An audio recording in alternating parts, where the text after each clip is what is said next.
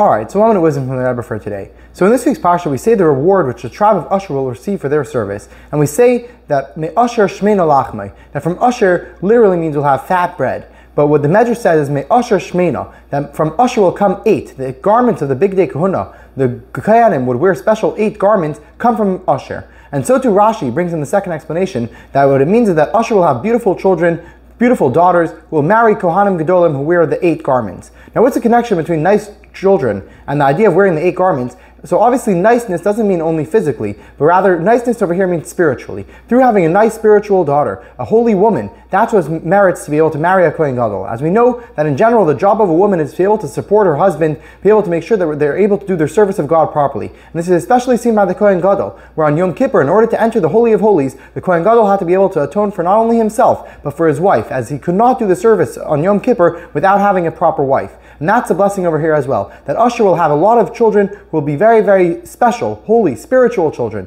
And that's why they're going to merit to marry Kohen Gadol. And that's also the idea of what it says in the Sifri, that Baruch Mibanim Asher, that Asher will be blessed with lots of children. Rashi says, I don't know what that means, because they didn't have the amount of numbers which beat any other tribe. But rather, what the Sifri means is not quantitatively, rather qualitatively. They'll have very spiritual, holy children who goes in the ways of Hashem, in, in general, following the ways of Hashem and Tznias, and especially the idea of a woman, which is the idea of Tznias in general, but also the whole rules of Shulchan Aruch. And through them following the ways of Shulchan Aruch properly, they'll merit to have proper children. As Kabbalas ol, accepting the yoke of Hashem, is connected with children, as we see by a form giving of the Torah, where the Jewish children have to be the ones who accepted the Torah to be our guarantors, as they're the feet of the Jewish people. And also Kabbalas ol is the idea of feet. So through the idea of Kabbalas ol and doing whatever God demands in Shulchan Aruch, no matter what, you merit to be able to have many children with lots of blessings, to be proper spiritual children, going and involved in the ways of Torah and mitzvahs. L'chaim, l'chaim.